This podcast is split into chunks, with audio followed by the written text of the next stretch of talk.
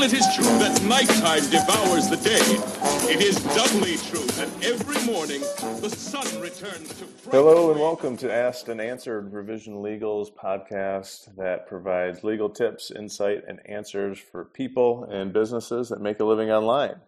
It's another Friday, and I'm joined by my partner, John DiGiacomo. Happy Friday. I am wearing a suit today, which is... Really? Yeah, unusual. I'm in court, so... No jeans and t-shirt, though it's jeans and t-shirt weather here. It's actually pretty beautiful. It looks like summer has arrived, which is awesome. Yeah, and I forgot to introduce myself. I am Eric Misterovich.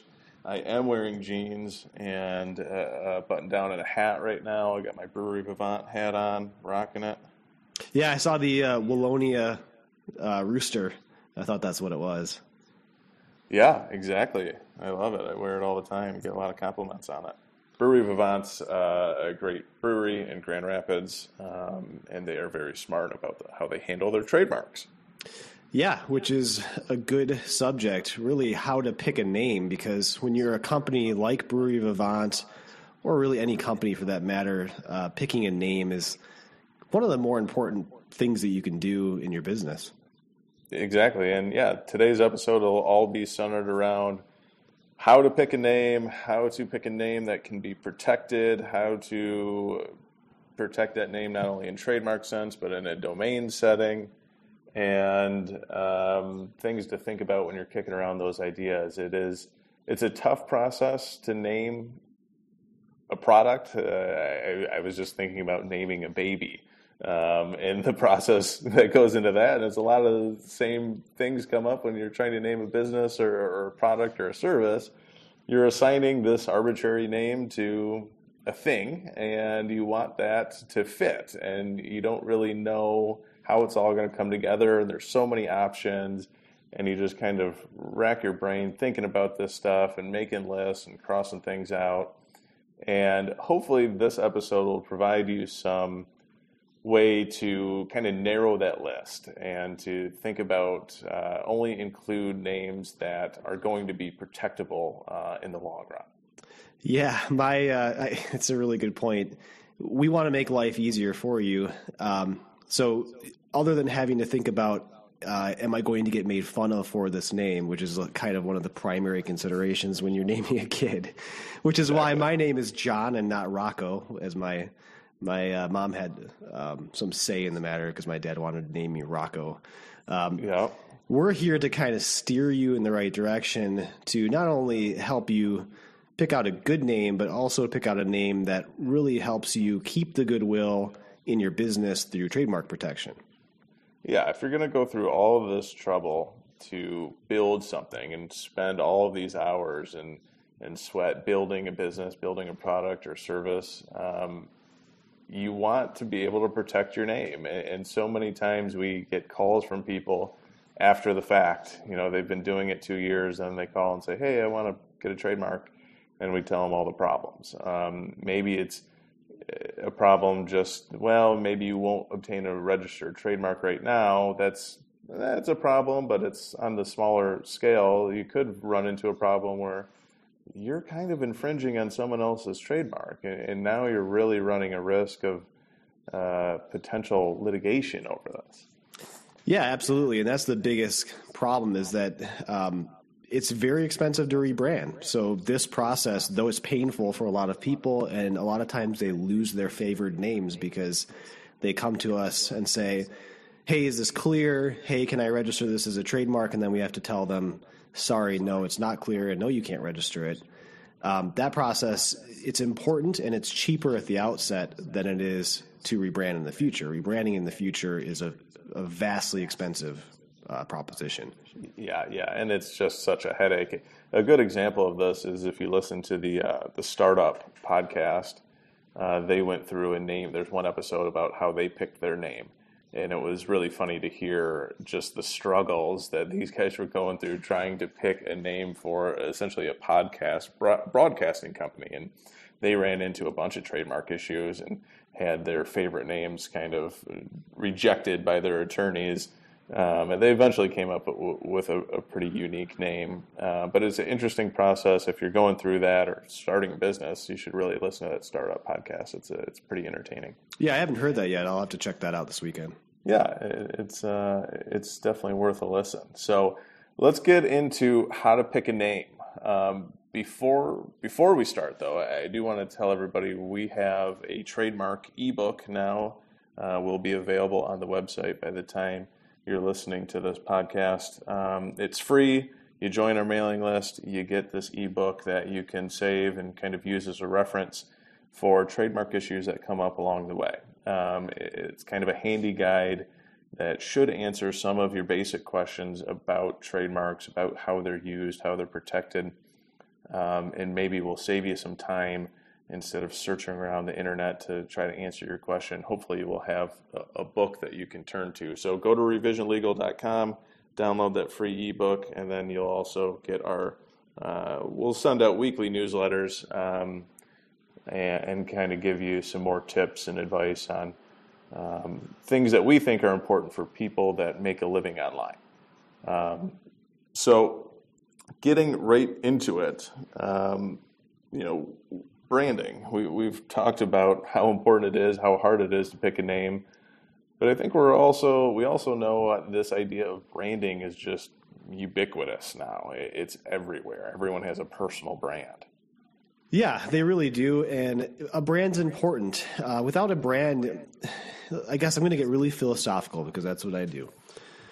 Branding is important because of a psychological concept called lowering cognitive search costs. So with distinctive brands, the ability for the consumer to recall that good or service, that product that they're looking for is easier. It's just easier for them to find you. And that's really what it's all about. I mean, people like to interact with brands as well. They also like to kind of feel – there's a very emotional response to a brand is what I'm trying to say. And that plays into the goodwill calculus as well. So it's important to select a mark that, from a legal perspective, is protectable, but also from a really practical perspective, serves the purposes that you want it to serve when you're creating that brand.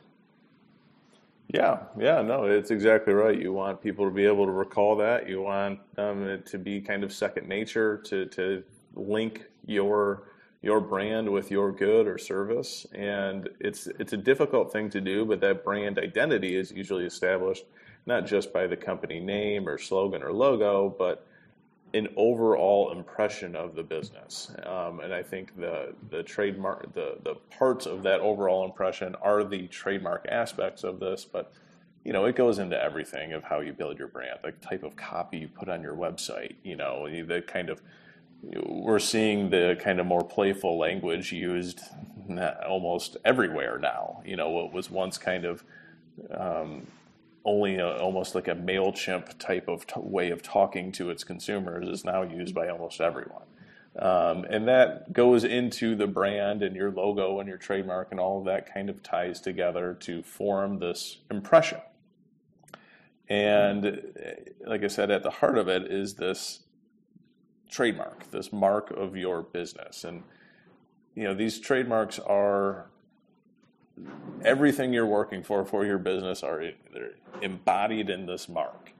And most people don't understand the very basic ways trademarks are analyzed, and why would you unless you went to law school? Right. So there's certain levels of strength associated with marks, right?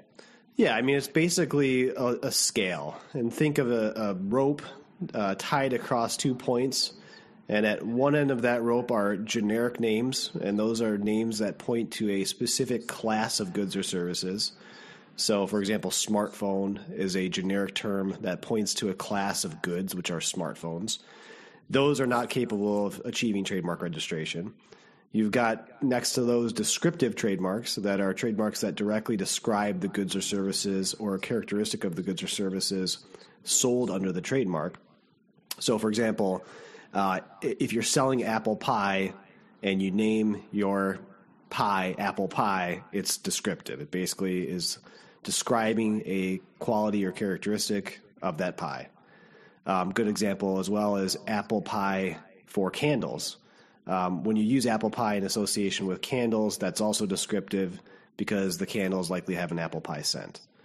Yeah, and this is, I mean, I think the fact that descriptive marks are weak from a trademark view is maybe not apparent to most people, because a lot of people want to pick a name that describes what they do to their potential customers. So when they look at that name, they don't have to think about anything. They don't have to make a connection. It just says apple pie candles. Right. You know? And the biggest problem is that apple pie candles doesn't point to you. It points to the candle. So another reason why we don't allow, or we make it difficult to allow, registration of descriptive trademarks is basically a free speech issue. It's that we don't want to pull these kind of common terms out of the daily usage and create a limited monopoly around them.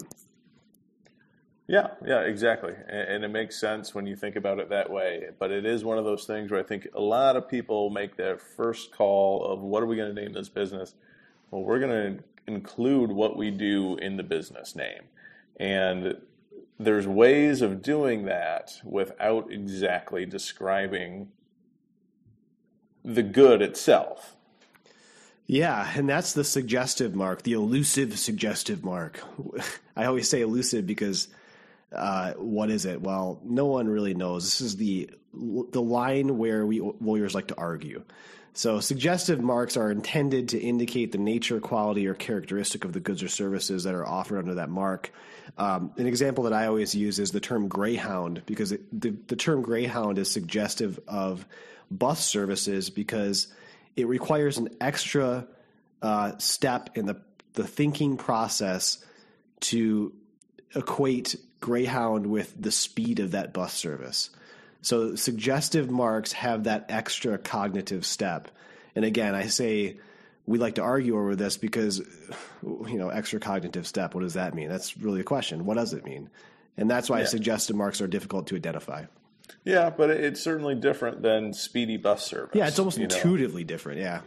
Yeah, and, speedy bus service would certainly describe exactly what you're providing instead of the source of those goods or services. I think Greyhound is a great example of that because it does call that characteristic out, but it's not the same as the next level of stronger mark, which is an arbitrary mark. And these arbitrary marks are when you use a common term in association with goods that are dissimilar for that term. So Apple to sell computers, Amazon to sell books. These are common words that have absolutely no suggestive nature as to the underlying good or service. And while that may sound strange from a business naming standpoint, it's really strong from a trademark standpoint. Yeah, all the best brands are typically arbitrary or what we call fanciful marks. And that's exactly why. It's because when you build goodwill into that brand, this magical thing happens. The signal to noise ratio drops. So all of a sudden, Apple becomes Apple. It's not Microprocessing Computer Corporation, it's Apple. Apple. Everyone knows Apple. Same with Amazon. This little magical thing happens where, people arrange around the brand because there is no association, and these brands are able to rise to the top of the commercial market because there's nothing else like them. Yeah, exactly. And the highest level of trademark strength is kind of one step removed from this arbitrary mark is the fanciful mark, which is just a made-up word, essentially. A common example of this is always Kodak, which is now becoming a little bit of an outdated reference. I don't know if Kodak is even in business anymore. I don't either. I was just thinking of this. We use a service called Trello. I think that's a made-up word. Right, Trello. It's a project management system. Made up words. These are the strongest possible marks you can have. And while it may be a little bit more difficult to first announce that as a brand name from your kind of internal thinking, you should be certainly looking to fall into the fanciful or arbitrary mark category when coming up with a name. So when you're kicking around these ideas and you have this long list, cross out anything that is descriptive or generic. Suggestive is okay, but arbitrary, fanciful are really where you want to fall into. Yeah, if possible, definitely. You can get a trademark for a descriptive trademark, but the problem is that it takes, it's presumed to take 5 years. So in order to get trademark protection in a descriptive trademark, you have to acquire what's called secondary meaning, which means that the average person comes to see that descriptive term as being exclusively associated with you. That takes a long time, and it might not take 5 years. It might take 10 years. So it's easier at the outset to pick one of these more distinctive trademark types, suggestive, arbitrary, or fanciful, to not only protect your brand, to get trademark registration, but also to make sure that consumers get to you. Yeah. Yeah, no, that's a good point about the secondary meaning. If you're listening to this and you have a business and you're concerned that it falls within this descriptive category, it doesn't mean you can never obtain a trademark registration. Like John said, it's going to take longer because you have to establish the secondary meaning. And it's kind of a complex question of when do you have secondary meaning? How do you establish it? There's no one answer to that. It can be complex, but you have to use it for at least 5 years, like you said. And so if you're sitting there wondering, oh, did I already mess this up? The answer is probably no, probably not. You can probably still obtain a registration, just maybe not right now. Yeah, absolutely. Always talk to an attorney about these types of things, but it's likely that you've chosen a pretty decent name. And, you know, if you've used it for long enough, there's a possibility that you'll be able to obtain trademark registration. And frankly, if you don't know, then you should contact an attorney because you might be facing some kind of hidden liability for trademark infringement. And if you can catch that before it becomes an actual problem, then you can really mitigate your risk and kind of figure out an exit plan, which is really, it's a lot better than getting sued, obviously. Yeah. I mean, you know, trademark infringement is... You may think that is something that's reserved for big companies to fight about. It's not. You know, picking these names and avoiding trademark infringement should be near the top of your list in factors when deciding a name because it can happen to anyone. It's expensive. Why don't you just cut that step out by being proactive and not having to worry about someone's going to come writing me a cease and desist letter sometime because I didn't look into this issue. Definitely something to think about it and really not ignore no matter what size business you are. Yeah, absolutely. I mean, it's good for us. It's bad for businesses. Yeah, exactly. So we've kind of gone over... Okay, here's the general overview of marks that are how they're weighed according to trademark law. You know, we have this scale of descriptive bad, fanciful good. Okay, now there's other factors that trademark law has in place that can help you narrow this list, and specifically, there's a section of the Lanham Act that says what things. What marks are not capable of being registered? Yeah, there's a couple of categories of marks that are not capable of being registered, and there are some that just serve to be kind of bad marks. Laudatory terms, for example, tend to be, you know, they might be registerable, but they tend to be bad marks. Laudatory term is kind of a puffery term like super or exquisite or something along those lines. Those tend to be considered descriptive, and they tend to be bad marks or bad components of marks. Another one is surnames, so like last names. Last names tend to be pretty bad because we don't want to preclude people from registering or using their own last names. And there's a lot of little areas that kind of play into the surname selection. You've done a little bit of work in this area recently. Do you want to discuss that? Yeah, definitely. The surname issue, you know, if you're not describing the good or product itself, I think the next most common name is to include your last name. And again, that's maybe good for you to try to connect and build a brand in your head, but it's probably bad from a trademark standpoint. Trademark law says marks that are merely a surname cannot be registered. And this kind of falls into the same grounds of the descriptive mark, meaning they can be registered after they obtain secondary meaning, but they're not going to be able to be registered initially. And so it's probably best to avoid it if at all possible. And there's a bunch of factors that go into this analysis. Is it, quote, merely a surname? Is it connected with other words? What are those other words? If those other words if those other words are descriptive or generic, then the mark as a whole is really weak. If those other words are maybe fanciful or arbitrary, well, then it becomes a little stronger. There's questions about how popular is that surname. Is it truly a surname that a lot of people have? If it's a relatively rare surname, then there are exceptions exist and you may be able to get by and achieve registration. There's also questions of, does that surname have any other meanings? A lot of last names may fall into that category where it actually has some type of other meaning.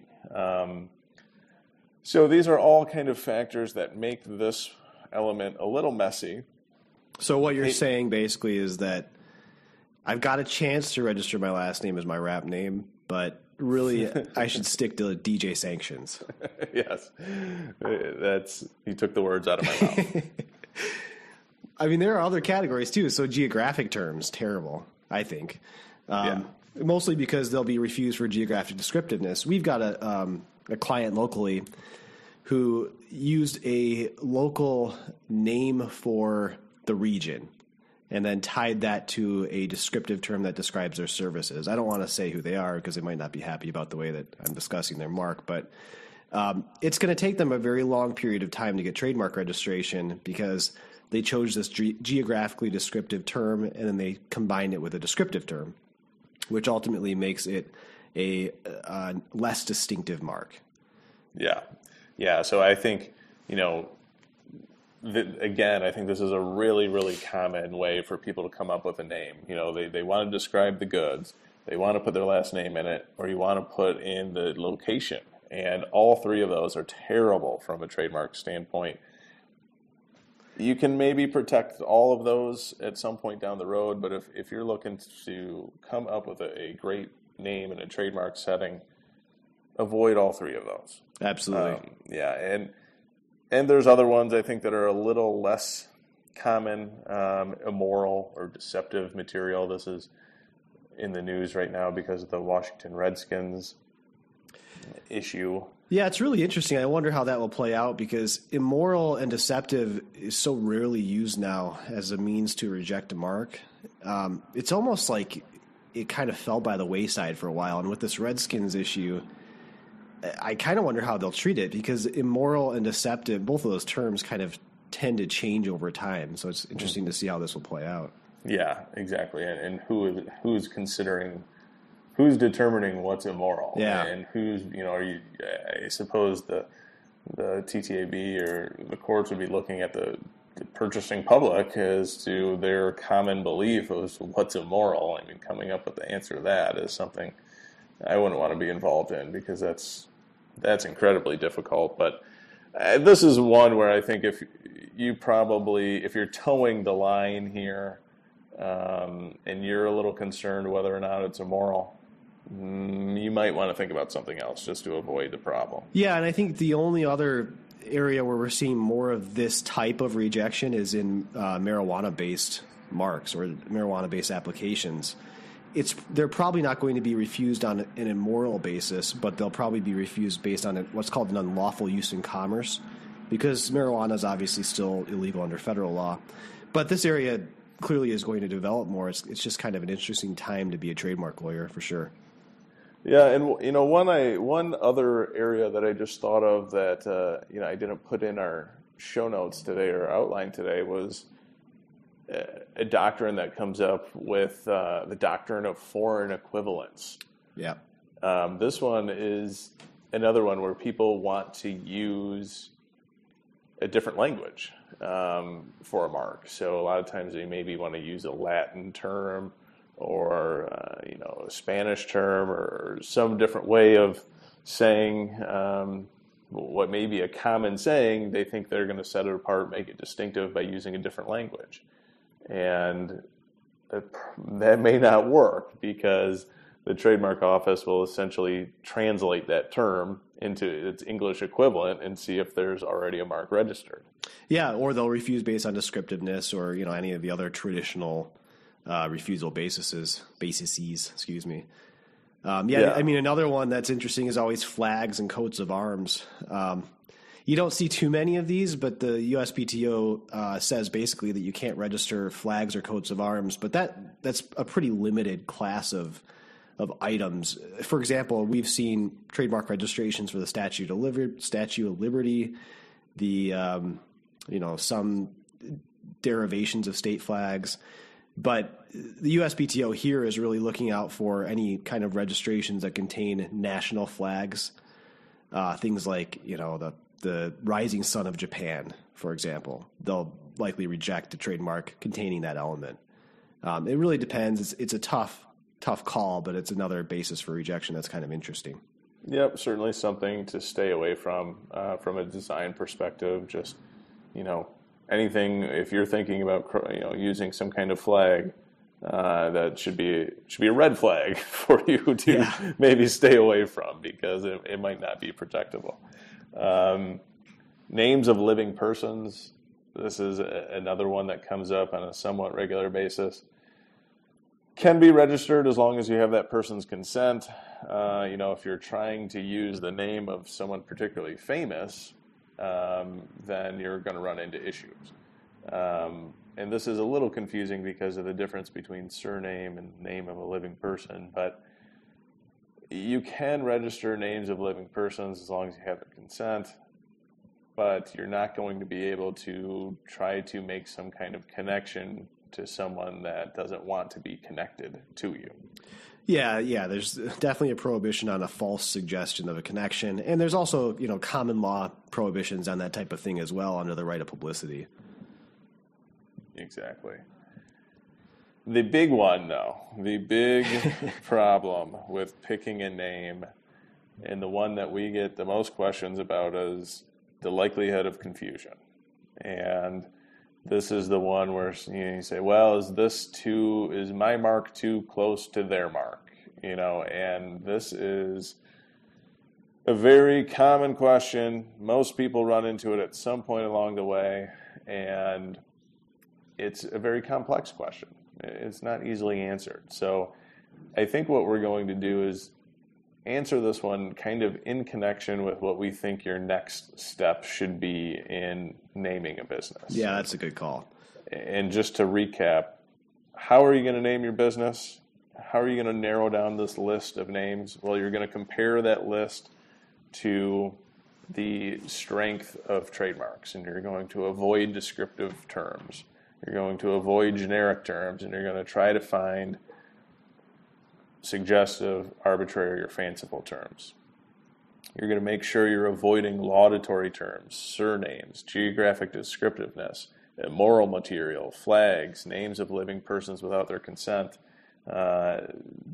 foreign equivalents in different languages. You're going to maybe try to avoid these things.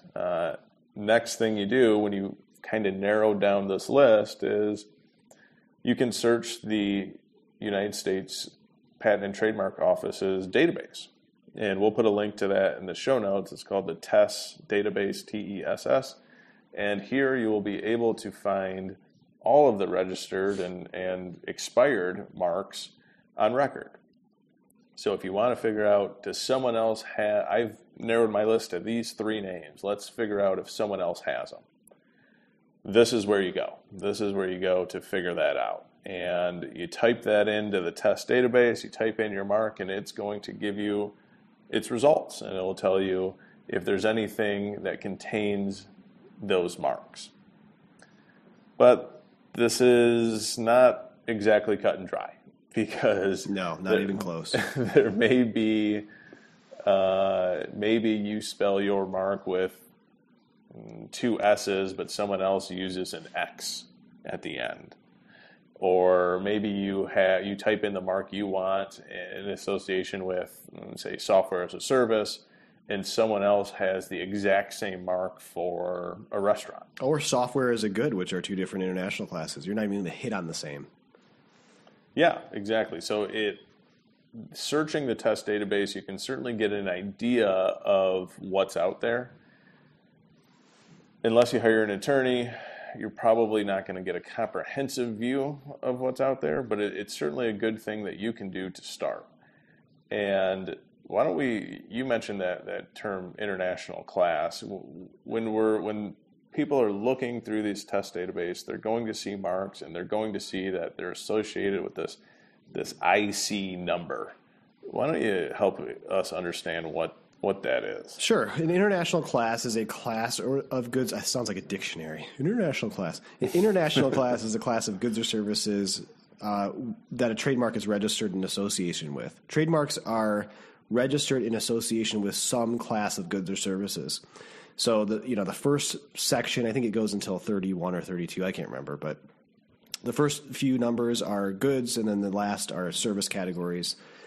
So when you're doing a trademark search, it's important to kind of not only do a broad search, but also do a class-based search. These classes are standardized, somewhat standardized. They're also standardized across multiple nations under the NICE, I think that's how you say it, treaty. So you have these NICE classes that are kind of the same. And through the World Intellectual Property Organization, they kind of cover the same goods or services, with some exceptions. But the general idea is when you register a trademark, you register it in association with something, and this is a really good way to categorize it. Now, there's classes that are predefined for you by the U.S. Patent and Trademark Office. Those are listed in a manual called the Trademark Acceptable Goods and Services Manual.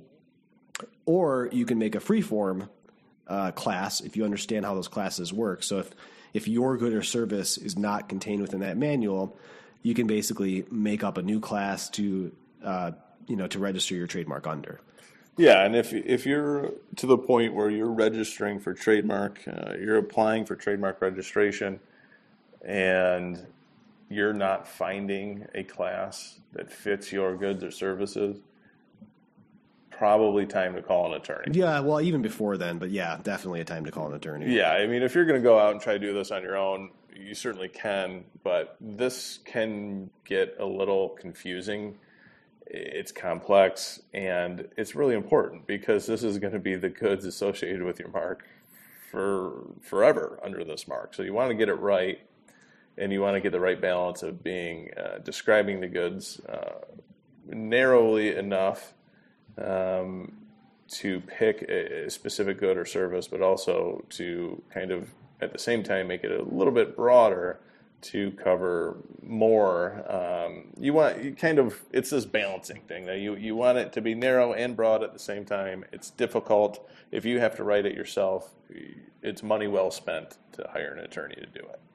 Absolutely, and it's money well spent to hire an attorney because when the examining attorney on the other side, who is also an attorney, reviews your application, his or her sole job is to typically to reject the application, to find a reason to reject the application. So you're 9 times out of 10, you're probably going to get some kind of office action. Actually, it's probably not that high, but it's pretty close. You're going to get an office action, and that office action is going to reject the application. So then you have to submit some reason to overcome that rejection. The most common rejection that poses the most difficulty is a likelihood of confusion rejection, which we discussed before. And when you analyze likelihood of confusion, there's really kind of 9 factors that the examining attorney looks at. Those are all factors that have their own kind of factual circumstances. And, you know, if you're not an attorney, you're probably not going to be able to respond accurately or substantively to those types of rejections. Yeah, exactly. If you are searching through the database and you see marks that are close to your mark in terms of spelling, close to your mark in terms of the addition or omission of an extra word, the same mark or similar mark but in a different international class. These are all times when the likelihood of confusion issue is triggered and you're going to probably need some help to get around it. Just because the goods are not in the same international class doesn't mean there can still be a likelihood of confusion. So the international class isn't the only question that needs to be answered. It's one of the elements that kind of goes into the test. But this likelihood of confusion is an important part of this, because if you start to use this mark, even if you don't register it, and there is another registered mark out there, you're opening yourself up to trademark infringement. Absolutely. And this is the big one you want to avoid here, is trying to reduce the risk possible. And if you're close to someone else's mark, you either need to have an attorney provide you with a name clearance opinion on that, or you need to pick a different mark. Yeah, and I think it's important to stress, look, our audience is sophisticated. Our clients are sophisticated. They're all typically tech companies or, you know, related. You know, they're smart people. And we realize that the trademark market has been disrupted and that attorneys have been replaced by form filing services. And that's great. We don't have a problem with that. When we have a problem is when those types of services create almost impossible work to solve. And that's really the issue. It's that I'd be glad to have you hire me after you tried to file your trademark through LegalZoom, because I'm going to have to clean up the mess and it's going to cost you a lot of money. It makes my life great because I make a bunch of money off of you. That's not a good thing. I'd like to make a bunch of money off of you, but I'd rather have you have a successful business and then come back to us. So hiring an attorney at the outset to do these types of things is smarter. It seems like it's better to be cheap, but this is an area where it's not good to be cheap. And I don't say that because I care about doing $295 trademark filing, because I don't want to mess with $295 trademark filings, but you don't want to mess with those either. Yeah. I mean, there's no doubt if you're looking for a service to help you register a trademark, you're going to find one for cheap. And the cheapest route is not always the best route. They're going to provide very limited services, typically, and they're certainly not going to counsel you along the way, which I think is what you need, because a lot of times these things are back and forth. So we need to understand what's important to your company. You know, how much do you have invested in this? How important is this mark to you? And then we can kind of weigh that in the risk analysis to kind of give you an idea of everything you should be thinking about. Sometimes, you know, we can say, well, you know, there is risk, but it's relatively low.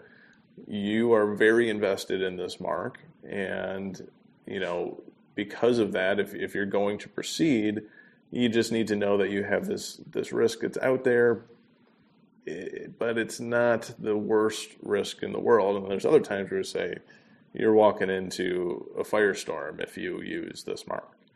And I don't care what you have protected or invested, you're not going to be able to use this mark. We can also reach out to the other trademarks out there and try to enter into some concurrent use agreements where essentially both parties agree to use a similar mark under defined limits as to how they will be used in association with what products they will be used.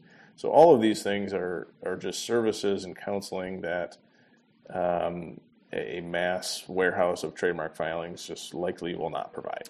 Yeah, and another really important point is that a mass warehouse of trademark filings is not going to provide you with a reasonable clearance opinion that's based on, you know, something that's going to hold up in a infringement lawsuit to support an innocent infringement defense. A clearance opinion that's well drafted, that's well thought out, that's done by an attorney is going to provide you with the ability to at least point back to that opinion if you want to later claim that you didn't willfully infringe someone else's mark. Really, really helpful tool in litigation. These types of form filing services aren't going to provide you with that type of opinion, or at least not that I've seen so far. And they're not going to represent you in litigation. They're not going to know what to do. You're not going to want to work with them. It's just not a time to be cheap, as I said before. Yeah, exactly. So let's recap where we're at. We have these trademark strength scale. I think we've been over that. You know what's strong. You know what's weak. We have these specific marks to avoid, being surnames and geographic names and laudatory terms and things like that. We talked about the TESS database and how you can go through that and find whether similar marks have been registered. And we've touched on this idea of, is there a likelihood of confusion between two marks? You know, again, if you find yourself asking, well, is there a likelihood of confusion between these two marks? Then it's time to call an attorney. Because if you're asking it, then it should be, you should get a real answer to it. And that's the, I think those are our overview of the steps we think are important to pick this name, or at least help you narrow down that list of names that can be protected. And when you've decided on that name and you want to move forward with protecting it, that's when you apply for trademark registration. As John said, you get what you pay for. And you know, we are certainly looking to form, we think a lasting relationship with clients, and understanding their needs is important and is beneficial to everyone. But that trademark registration is an important step, no matter who you use to get that, because trademark registration brings a number of specific benefits. You know, I always think the most important benefit is that nationwide priority to use your mark. Yeah, absolutely. If you don't have a registered trademark, you only can use your mark where you are using it.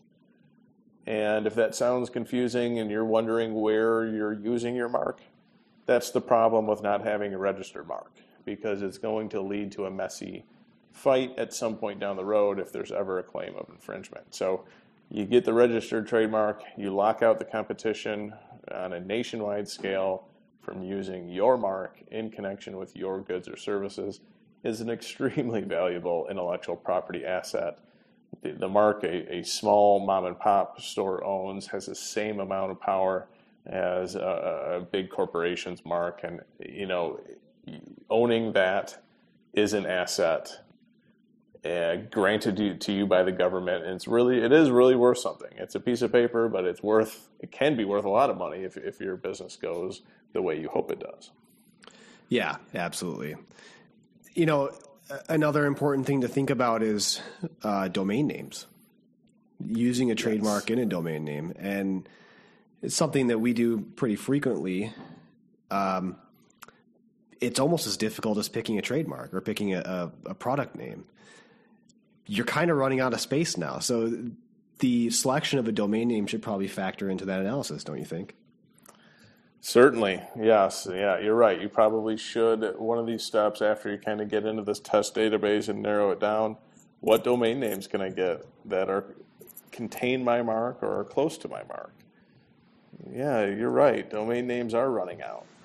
And it's important to pick one that you want to be your face, because, you know, everyone does business online, especially the people that are listening to this. You make a living online. Your domain is of utmost importance, and you need to have one that you can protect and not infringe on anyone else's mark.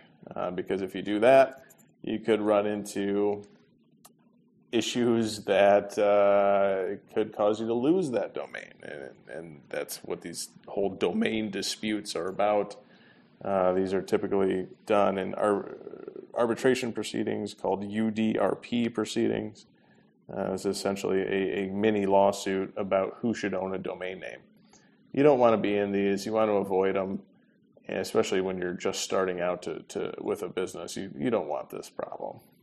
No, you definitely don't. And then there's even worse problem, which is a lawsuit. There's a federal statute called the Anti-Cyber Squatting Consumer Protection Act, which basically says that if somebody registers a domain name with a bad faith intent to profit, that's identical or confusingly similar to a to a mark in which somebody has rights, that the mark owner can seek up to $100,000 per domain name. So there's a real big stick that people can hit you with if you don't choose the right domain name, if you don't get a trademark clearance, and it can cause a lot of problems for businesses. We litigate a lot of these ACPA cases.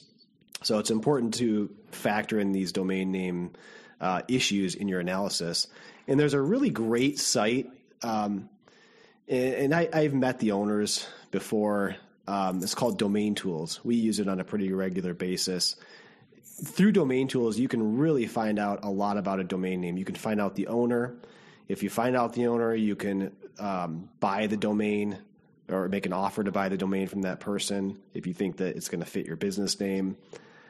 You can check to see whether or not there are people who are trying to use typographical errors to siphon off traffic from your domain name. There's a whole set of tools that are incredibly valuable. So definitely check them out as you go through this analysis. But definitely keep domain names in mind when you're going through this process. Yeah, it's an important part of it. I think everyone understands that, but you may not understand the implications that could come from picking a domain name that contains someone else's mark. It's really a problem, and it's certainly a reason to, if you have this likelihood of confusion issue coming up, it's time to get some help because it can really, really be a problem. I hope that helped. I think we provided some decent help on how to pick a name. It's a hard thing to do. To finally come up with the one that fits. But I think if you keep these rules in mind, we'll help you narrow down that list. Yeah, absolutely. And again, always contact an attorney, blah, blah, blah.